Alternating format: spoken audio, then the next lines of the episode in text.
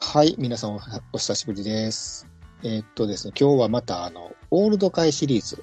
前回あの、阪神の暗黒時代の1970年代から、まあ、えーっと話し始めて、えーオールド会シリーズ第1回目ちょっとやってみたんですけど、割と好評で反響いただいたので、第2弾もやっていこうというところと、あとまあ、第1弾やって全然時間が足りなかったんで、今日もちょっとまた第2弾ということで、この方と一緒にやっていきたいと思います。はい、ジャルダンさんです。はい、ジャルダンです。よろしくお願いします。お願いします。す。はい、そもそも僕、ミコシバですって紹介してなかったですね。あ、そうですね。ミコシバミコシバとジャルダンでまたやっていきたいと思います。お願いしまよろす。しくお願いします。ジャルダンさん、この前ありがとうございました。ありがとうございました。なんとなく、あの、70年代ぐらいから、ええね、あの、ある程度喋ろうと思ってたけど、全然足りませんでしたね、時間がね。結構いけるもんですね。そうですね。はい。まあ結局思い出していったら、二人ともなんか、ね、はい。どんどんどんどん二人、二人だけやけど会話ができるって感じでしたね。そうですね。あの、はい二人で、あの、暴走しちゃったのかなと思ったんですけうんど、やっと皆さん聞いていただいたってい。あ、そうそうそうそうそう。そうですよね僕もね、結構なんかはい自己満足で終わるかなと思ったけど、割はと反響がありましてね、はい。ははいい。ありがたかったですね。で、その皆さん反響の中で、はい。早速なんか、あの後にお便りをいただいてました、はいこのオールド会にですね。はい、はいジャルダンさん、ちょっとそれって読んでいただいてもいいですか、あの、ネオ太郎さんからお便りいただいてます。宮田さん、この前えーあれ、ちょっとはい。あれ、イベントも来ていただきましたもんね。はい、来ていただきましたね。ありがとうございはいあます。りがとうございます。はい、どうぞ。じゃあ、ネオ太郎さんのお便り読みます。ネオ太郎と申します。いつも楽しく拝聴しております。さて、先月のミッチャルダン会のタイガースクラシックを楽しく聞かせてもらいました。そこでお願いですが、次回のクラシック会でタイガースの過去のダイソー専門の選手である、引間、高波の両選手につ いて、お二人のコメントいただけないでしょうか。お手数ですが、よろしくお願いします。はい以上ですありがとうございます。はい、ありがとうございます。ありがたいですね。はい。ありがたいです。で、しかも、引き間と高波ですか。渋いですね。渋いですね。はい。はい。はい。どうしましょう。これから話していきましょうか。はい早速やから。あの、どうです、うんみこしばさん何か、このお二人の選手、印象とか。まあ、あれば引きません、引きま選手自体が、あのええー僕は、あの、昔ね、あの、ともろくんがダイソー光圀さんはいはい。ゲストで。で出ていただいた時に、はダイい。ソーさんも言ってたと思うんですけど、はい。僕も子供の頃、ひきまさんって言ったら一緒で、まあ、ダイソーの選手で、はい。あのーまあ、だあのーファーストランナー、ひきまとか言ったら、あの、出てくるじゃないですか。はい。出てきたら、ベースの前で屈伸をするんですよ、絶対に。ああ、はいはい、で、はい。それがひきま、ひきまの屈伸って言って、当時有名で、はい。で、まあ、あの、子供の頃野球やってる時に、あの、ええみんな、ファーストベース行く前に、ひきまの屈伸とか言って、うんは真い似をするのが流行ってましたね、関西の方では。はい。ああ、多分この選手、ほぼほぼダイソーっていうイメージで、そうですね。でそんなにあの試合出てるっていう感じでもないんですけど、いやはり阪神のタイガースの選手だけあって、そうで皆すさんのね。人気は皆さん知あってりるっていうありましたね。だかありらまし少たよね年時代、ひきまひきまって言って、まあ名前もちょっと珍しいっていうのもあるんですけど、ははいい。あ、で、一応ひきまか、ひきまかつ、まあ知らない方も結構いらっしゃると思うんで、ひきまかつゆきさんで、ちょっとプロフィールだけ簡単にまとめたんで言っていきますね。あの、体は全然大きくないんですよ。171センチの67キロ。はい、で、覚えてなかったんですけど、右投げで、はあいの、、これ、両打ちだったんですね、この人ね。あんまそうりですね打席に入ってるイメージがないんで。そそうそうそで内内野手ですね。う、はい、で、埼玉県の、えー、と秩父市出身で、はい、秩父農業工業高等学校から、電電関東、今のはい NTT ですね。そ電うで電す関ね、東かはら、い、 1980年にドラフト外。はい、昔はあのドラフト、今でいう何になるんですかね、ドラフト外って言ったら。育成でもないかな。なんかそうですね、完全に、あのー今、ドラフト外は廃止されましたけど、そうですよね。昔昔あはりドまラしたフもトんね。外で、ドラフト漏れた選手は自由に取っていい自由に取れるっていうのはありましたよね。はいはいはいで、1980、まあ、80年入団して、実質稼働したのは1981年から1988年の8年間ですね、そうですね、阪神に在籍してたということで、で、見てたら、はい。中で84年が81試合出場で一番そうですね。はい。ね。はい。だから見てたら、結局、実質ほとんど2桁以上の試合で稼働してたのが81、81年が20試合、83年が54試合、はい。 84年が81試合、はい。 85年が31試合という形で、あとはもう1桁台の試合数。そうですね。うん、で、で、トータルで209試合なんですね。はい。 8年間で。ええで、112打数の19安打で、はい。 1割9分4厘。はい。はい。で、意外とあの、ダイソー専門やから、盗塁結構してるんかはいはいなはいと思ったんですけど、ええ調べたら、全部で11盗塁っていう形で、はい意外とその辺も、なんか、あのー盗塁っていうのもそんなにしなかったんやなっていう感じでしたね。あそれともう一つ、うん。盗塁が通算で11盗塁、うん。盗塁死も11っていう、ああ、だからあれやね。意同じ外とぐでらいすね失敗してたってことですね。同じだけ失敗してたっていう、はいでもダイソーのイメージが非常に強ダいイソーのイメージが強い。いや、だからそれが不思議やなと思って。そうですよね。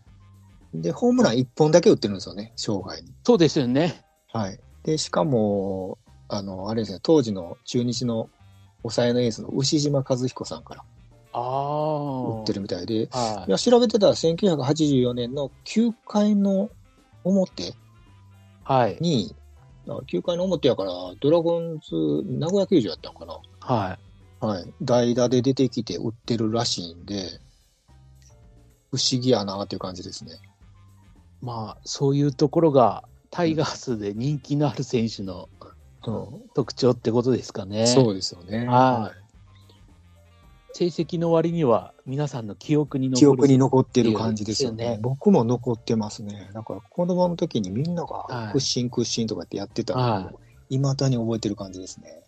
しかも、あの、タイガースってそれまで、あの、うん足の速い選手とか、盗塁するっていう選手ってあまり、今でこそ赤星とか、そうですね。近本とかっていう上田海選手君いとまかすね。けど、はい、昔もう本当にそういう走るっていうイメージなかったんで、なかったですね。なかったですよね。はい。逆に盗塁をちょっと調べてみたんですけど、うんうん。今、あの近本、中野ってここ数年、阪神の選手、盗塁を取ってまして、はいそれ以前遡ると赤星がこう5年連続とかって、盗塁を取ってるんですよ。そうですね。はい。そこから遡って阪神の選手、盗塁を誰取ったかなっていうと、ああ、どうなのって感じですね。それそうなるとね。イメージあります、足の盗塁の選手。だから大、引間さん以外にダイソーっぽい人はなんとなく思い浮かぶのは思い浮かぶんですけど、はい盗塁王って言われると多分盗塁王ほど活躍してるイメージがないですね。それを遡るとですね、1956年の吉田義雄さんまで、 吉田義雄吉田さんさまんで、か、吉田さんの足早かったもんね。そうですね、あの、はいそこまで遡っちゃうんで、はいはいはい。それぐらい足の速い選手がいなかったんで、イメージ強いのかなっていう。ああ、そうですね。確かにダイソーだけっていうのはあんまりイメージがないですね。ええだから引間さんとか結構印象に残ってるのかもしれないですね。はい。はいそれ以前のダイソーってなると、もう川藤さんになっちゃいますからね。ああ、そうですね。ええ確かに川藤さんは昔足早かったですもんね。昔、ダイソーよく出てましたんで、おーそうですね。なるほどな。はいこれ、、地味になかなか調べても出てこないうん。ことだったんですけども、うん。あの、真由美とか若菜が田淵と、あのトレードありましたよね。はいはいはいはい。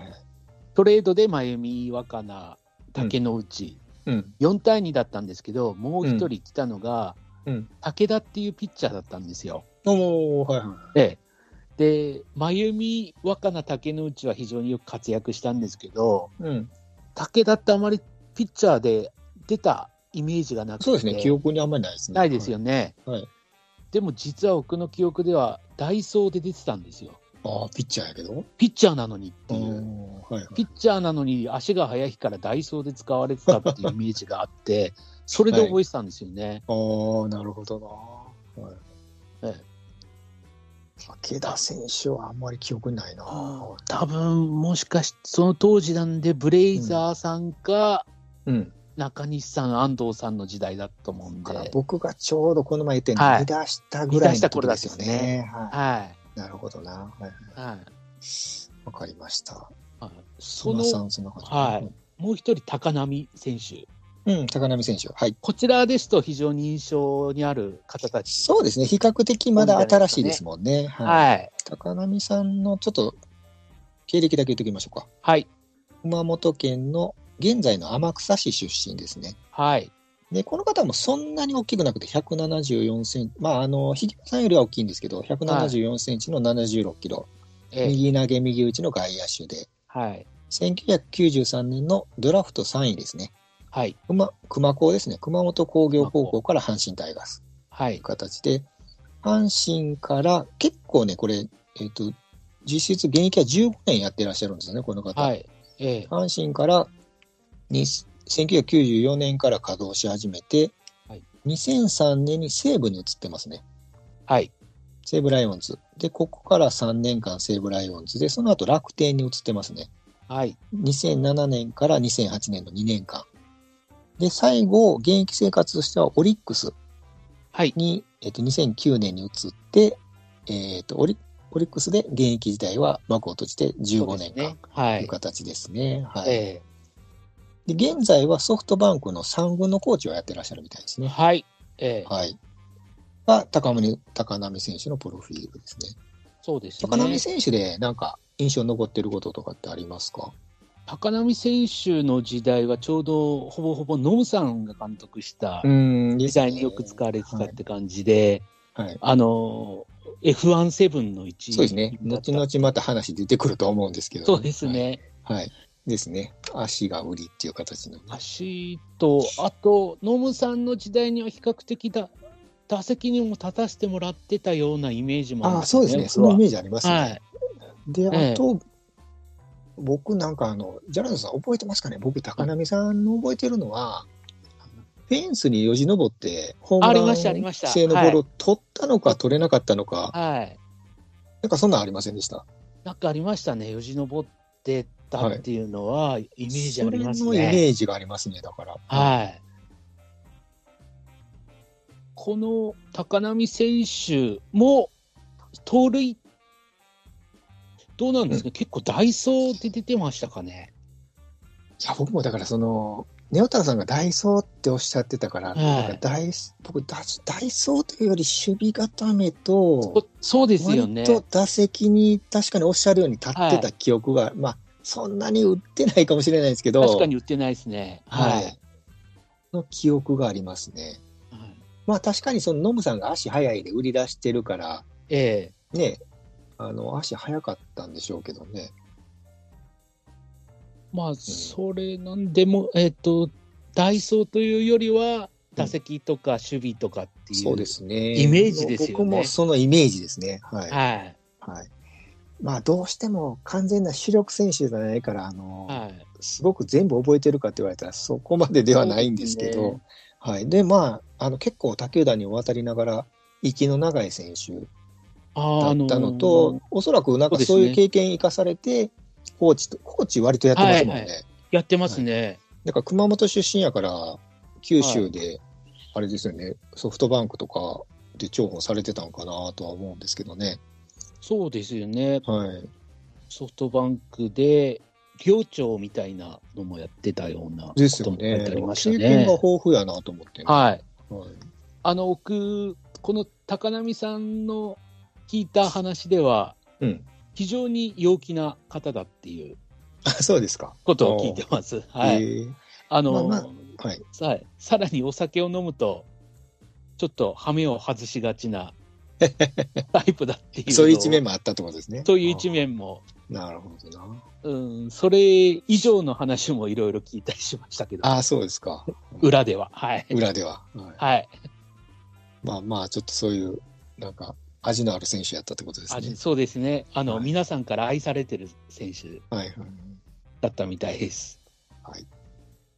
そんな感じですかね。そうですね。はい。はい。あとなんかありますか、はいや、先ほど、あの、F17 とかうんの話出ましたけど、うんこれが、あの、この後、いろいろ話していくと、その年代に差し掛かっていくのかな、そうでっすていうね。はい。こともありますね。ナはいム。さんの時ですね。はい。はい。あの、ノブさんの時には F17 ですけど、うんちょうど今日の話にかかるとは思うんですけども、その前に、あの、阪神の少年隊っていうああ、はいはいはいはい。村山さんがつけた3人っていうのもありますんで、ありますね。はい。そこの話にも入っていくかなと思い入っていきます。たいですね今日は。は、はいいわかりました。ネオタさん、ありがとうございました。ありがとうございます。またお便りもお待ちしております。お待こちしれてお多ります。分また第2弾では終わらんような気がするんで、多分、はい。はい。はい。またお待ちしております。はい、おはい願いします。お願いしまそす。したら、まあ、なんとなくちょっと僕もトピックスを言いながら年代進めていきたいと思います。はいあの、前回冒頭で言ったように、1985年の無事1回目の日本一ですね。はい吉田義雄監督で、はい。バース掛布大方で大フィーバーした、もう一年を沸きました。はいね。過ごした後のはい。翌年はどうやったんやっていうところからスタートそうですねしていきますね。あのーはい、ちなみに、ちなみに、あの85年優勝して日本一になって、うんその後のドラフト、うんタイガース、清原行ってます。ああ、そうですねで、。外しました。外しましたね。はい。はい。はいはいそして、その年の85年の1位が遠山庄司。ああ、遠山くんね。はいはい、そここれからはまたノムさん86の時とかに出てくるかな。また出てきます、そこ で。はい一回ロッテとか言ってますけどね。はい行ってますね。は。はいいそこから86年の話に入っていくというはい。ことですね。そうですね。はい。 86年は、まあそうやってフィーバーしたんですけれども、まあそのまま吉田監督が引き継いでます。はい。で、えっとね、ここからが、まあ実は暗黒時代の始まりと言われてはいるんですけど、はい。まず、しあの当時主力だった4番の掛布選手ですね。はい。掛布選手がシーズン中に中日戦であの、はい手首の骨折をするんですね。ありましたうね。ん、がもうこれ序盤だったんですよね。序盤なんですよね。はいでこれこれあれですね、斎藤投手でしたっけ？そうです。はい。そんなに有名な選手じゃなかったですよね。逆にこれで有名になったピッチャーそうでですよすね。ね。はい確か、あの、サイドか、アンダーかっていう、ですね。積極的な選手はいでし結た局、はい。この掛布に当てたっていう時ぐらいしかあんまり記憶に残ってないんですけどね。そうですね。はい。まあ、タイガースファンからは非常にずっと言われてたんで、斎藤投手も。そうですね。はい。まあまあ、で、あとまあ、結局、掛布がいない中で、まあ、あのはい一応、バースが主力になるんですけど、バースさんは2年連続の三冠王に輝いた年そうです。はでい。もあるんですよね。ええうん、で、まあ、ちかなみにパ・リーグでは落合さんが三落合さん冠で,、すね。うんかかはいえっと、三冠を取ってますんで、だから、あの、これ、ななんかの宣伝で、バースと落合さんがなんか三冠王同士でなんか CM やってませんでした。 ありました、ありました、はい、今、パッと思い出しただけやけど、はい、はい、な、はなんいやったっけなんかの CM ありましたね。なんかありました、二人で並んで、二人で並んでありましたよね。ええ、よくありました、ひげ剃りとかやったかななんかはい忘れたけど、なんかそんなんありましたよね。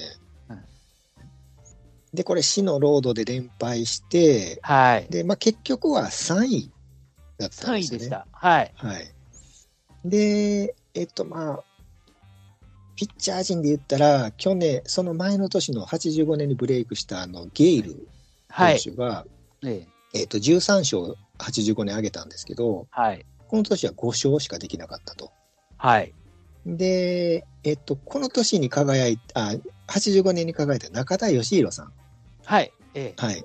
まあ、トラボルタって言って、あの、そう結です構ね、男前で有名だったんですけど、この方もこの時12勝、85年12勝したんですけど、はい、 86年はなんと0勝ああ、っていう形で、そこのすね2人の勝ち頭がもう全然、トータルで5勝しか上げてないっていうのもあって、なかなかで、掛布が骨折ということで、はい、もうだいぶんちょっと失速したっていう形のシーズンにはなりますね。ええ、はいで、まあ僕の調べた中では、あの契約更改の時に、はい。バースさんが結局この1年と、はい。えー何の手こ入れもしなかったということで、あの、球団にブチ切れたっていうあのがなんかニュースになってたみたいですね。はいはいはいはい。はいはい。はいという年が86年。ははい、ただでもこの時は言ってもまだあの3位っていうことでい。ええ。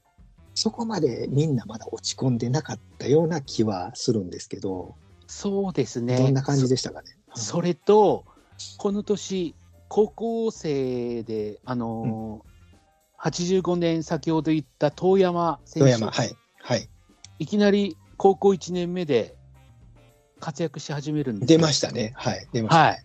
はいそういう、あのー何か期待感っていうのもあったあんりでましたねすよね、実は。当時この同じ左投手やったっけ江夏二世とか言われてましたもんね。言われてましたね。はいはいで高校卒業してすぐやけど割となんか度胸があるピッチャーやったんそうでですすよね。ね。はい。うんそんなに体大きくないんですけどね。はいそのいきなり若い選手が出てきたっていう期待感もあったのと、確かにねちょっとありましたね。はいでもこの年、あれですね、あの掛布さんが怪我で戦列を離れて、サードをどうしようって話うんになって、うんうんうん当時、いろんな選手をサードに起用って形だったんですよ。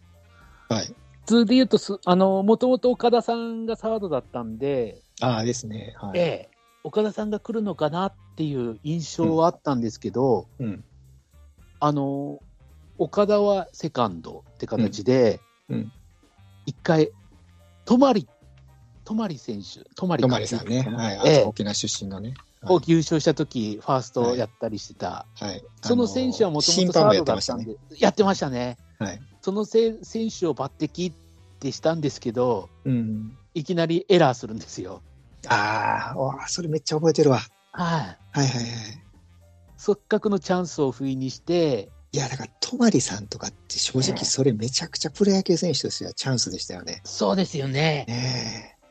はいああと横谷っていう選手、横今、谷球団の方に行って、はいあの選手も起用したりとか、横谷総一さんやったかな。宗一さん、はいはいはい。最後は真由美さんまでサード守ったりとあかー、でした試したりしたんですよね。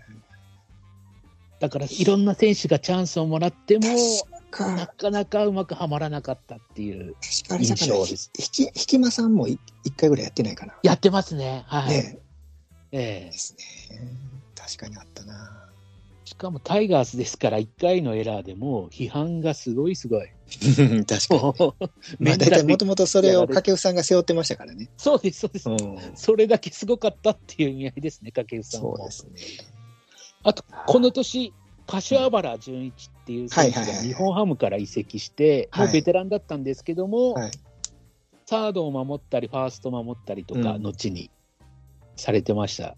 だから、この辺ぐらいからよくありがちな、その、もう、昔は柏原さんとかって日本、あの、日ハムで結構主力やったじゃないですか。はい、ええ。それが峠過ぎて、もうあまり守備とか守れなくなったはい、選手とかが最後、阪神に来るっていうパターンよくあありりままししたたよね。はい、はいその前からピッチャーも峠を過ぎたピッチャーっていうのもあ、りましたね。よく取りがちっていうのが阪神の、昔の名前で取ってきたみたいなね。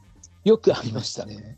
そので、それ取を、るそれをまたすぐ使うっていうのがね。 そうそうそうそう。もうそのチームじゃ無理やったやろっていう人もね、そのままトレードしたその次の日から使うみたいな、あありましたね。ありましたね。シーズン途中でトレードしてすぐ使うってそういそううケースもありましたね。なんかもう、ショート守れなくなった高橋よしこさんとかをね、ああ、来ました、来ました。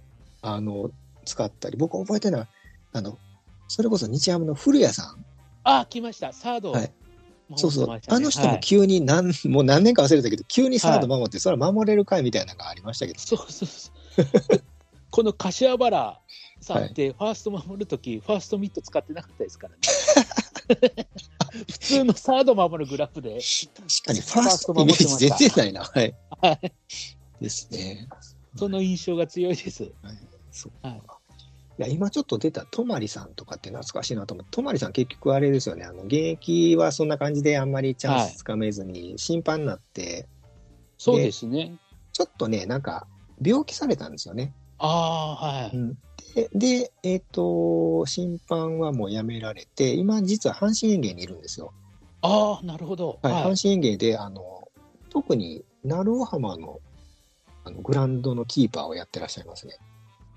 ああ、もう、あの、はいオールドファンからしたらちょっとたまらないですそうそうそうとまりね。さんに会えますよ、だ から。ともりさん目当てで行きたくなっちゃいますね。それこそ本当に。 そうそうそう。はい。なんか、回り回って阪神園芸で今、働いてらっしゃいますね。ああ、はい。まあ、あの、名前の通りね、沖縄出身なんそうです。ね。はい。まあ、ちょっと話、めちゃくちゃそれましたけど、ははいい。の86年で、はい。はい。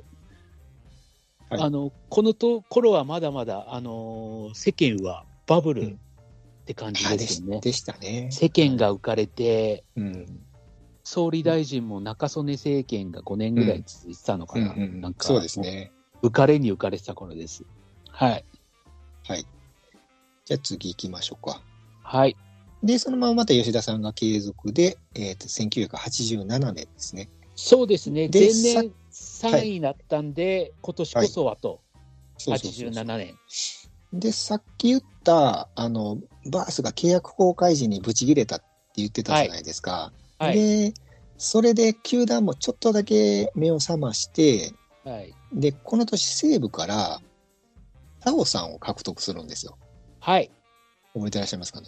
ありました、は西い。武こかられがちょっとこれ一応第一弾の補はい強っていう形だったんですけど、これはどうでしたかこれはトレードだったんですよね、はい。確はい。か、田尾さんとそうそう吉そうそう田家っていう、そうですね。はい。あの結果、吉田家選手は西部で活躍するという、そうそうそう。こっからもまた阪神あるあるなんですけど、はい、い行った選手が活躍するというのがね、ここから続くんですよね、そう割なんと。ですね。何年も。はい。はい、で吉田さん結局西武で活躍して、その後、コーチとかもやってましたもんね。そうですね。割と最近までやってたんじゃうか今もやってるぐらいちゃうかな。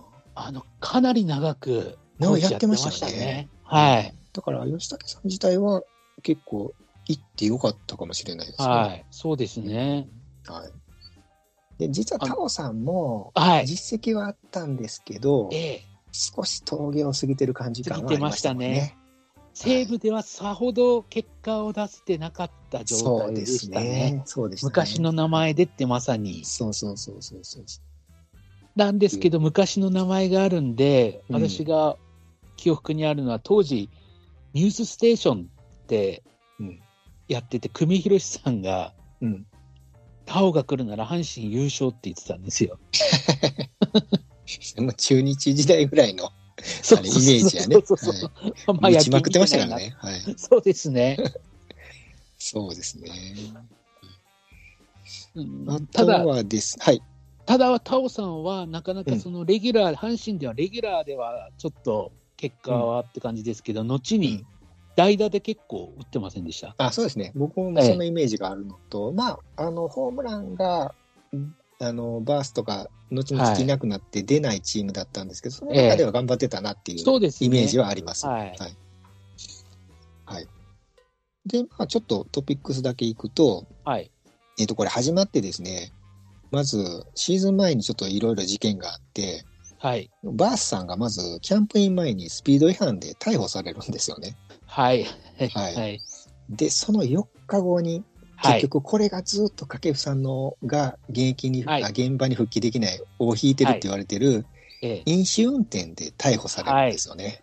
後にずっといまだにそれはいを引きずってると言われてるという、結局なぜかとう。いうと、阪神電車という電鉄会社、ええ運輸機関を持ってる親会社はい。の選手が飲酒運転はでい。逮捕されるっていうのはもうやっぱりなかなか絶対やってはいけないことらそしうでく、すね。は。はいい、で当時の熊王なんですよね。そうで すね。はい、熊オーナーがブチ切れて、この欠陥商品があって、掛布に言ったらしいですけどね。 ですよねこれがなんか新聞に載ってましたね、昔。はい、そういうこと言うと、 はタイガースだけに、 なお絶対さらにねこ、うなおさら取り上げられるっていうえ取り上げて炎上するんですよ。はい。はい。で、まあ結局、これでみ、あの、この通りバースとか掛布を書く状態だったんで、やっぱえりえ打線は低迷するっていう形。そうですね。はい。この時ちょっと新聞沙汰になったのが、まあ、吉田監督なんですけど、はい結。局その低迷っていうのを、まあ、打線こんなん角いなかったら手、あのね、打てないじゃないですか。はい。で、それを全部あの当時の竹之内さん、はい。竹之内正史さんが打撃コーチやったんですけど、はい。まあ、吉田さんがその責任を竹之内さんのせいやっていうふうになすりつけて、は結い。局竹之内さんと吉田さんがバチバチやり合ってしまって、はい。まあ合わなくて竹之内さんはシーズン途中に退団し途た中でしたね。はい。はい、だからまあちょっとごたごたもあったっていうシーズンですね。あの、吉田さんはこの時は2回目の監督だったんですけど、そうですね。優勝したまでは良かったんですけど、うん、竹之内さんとか他の講師とかも徐々にこう合わなかったそうりそうとそうそかう出始めましたね。結局チーム内が空中分裂し始めてはい。で最終的には優勝巨人がこの年優勝したんですけどそうですね。はい。なんと37.5ゲーム差をつけられてはい。で勝率が3割3分1厘はい。全球団に負け越すっていうねはい。ワースト記録を持って6位と。勝ち、勝ち数が41 勝、そうそうそうそうそ83敗とう。いう。いやーやっぱなかなかひどいですよね。はい。はい、もう、この辺からでちょすっね。とあれって感じでしたよね、もでしたね。う。うん、こっから、あの90年代につながる、まずスタートかなっていそう。うです。ね。はい。まあこれもう結果みんな知ってるから先に言ってしまうと、はい結局この暗黒時代っていうのは、ええあの1900このこの1987年から始まったって言われてて、はい。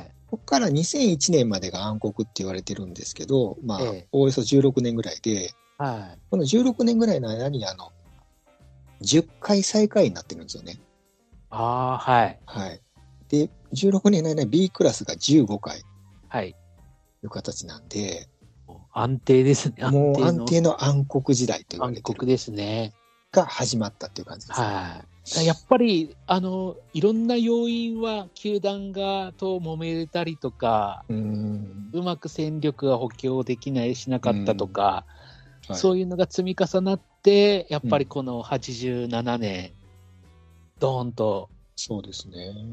あの発症しちゃったのかなっていうのもあっそうて、ですねそれが長引いてなかなか抜け出せなかったっていう感じも僕はしてるんですよほね。んで結局86年遠山投手出てきたけどはい。 87年とかってどうでしたっけなんかあんまりでしたっけ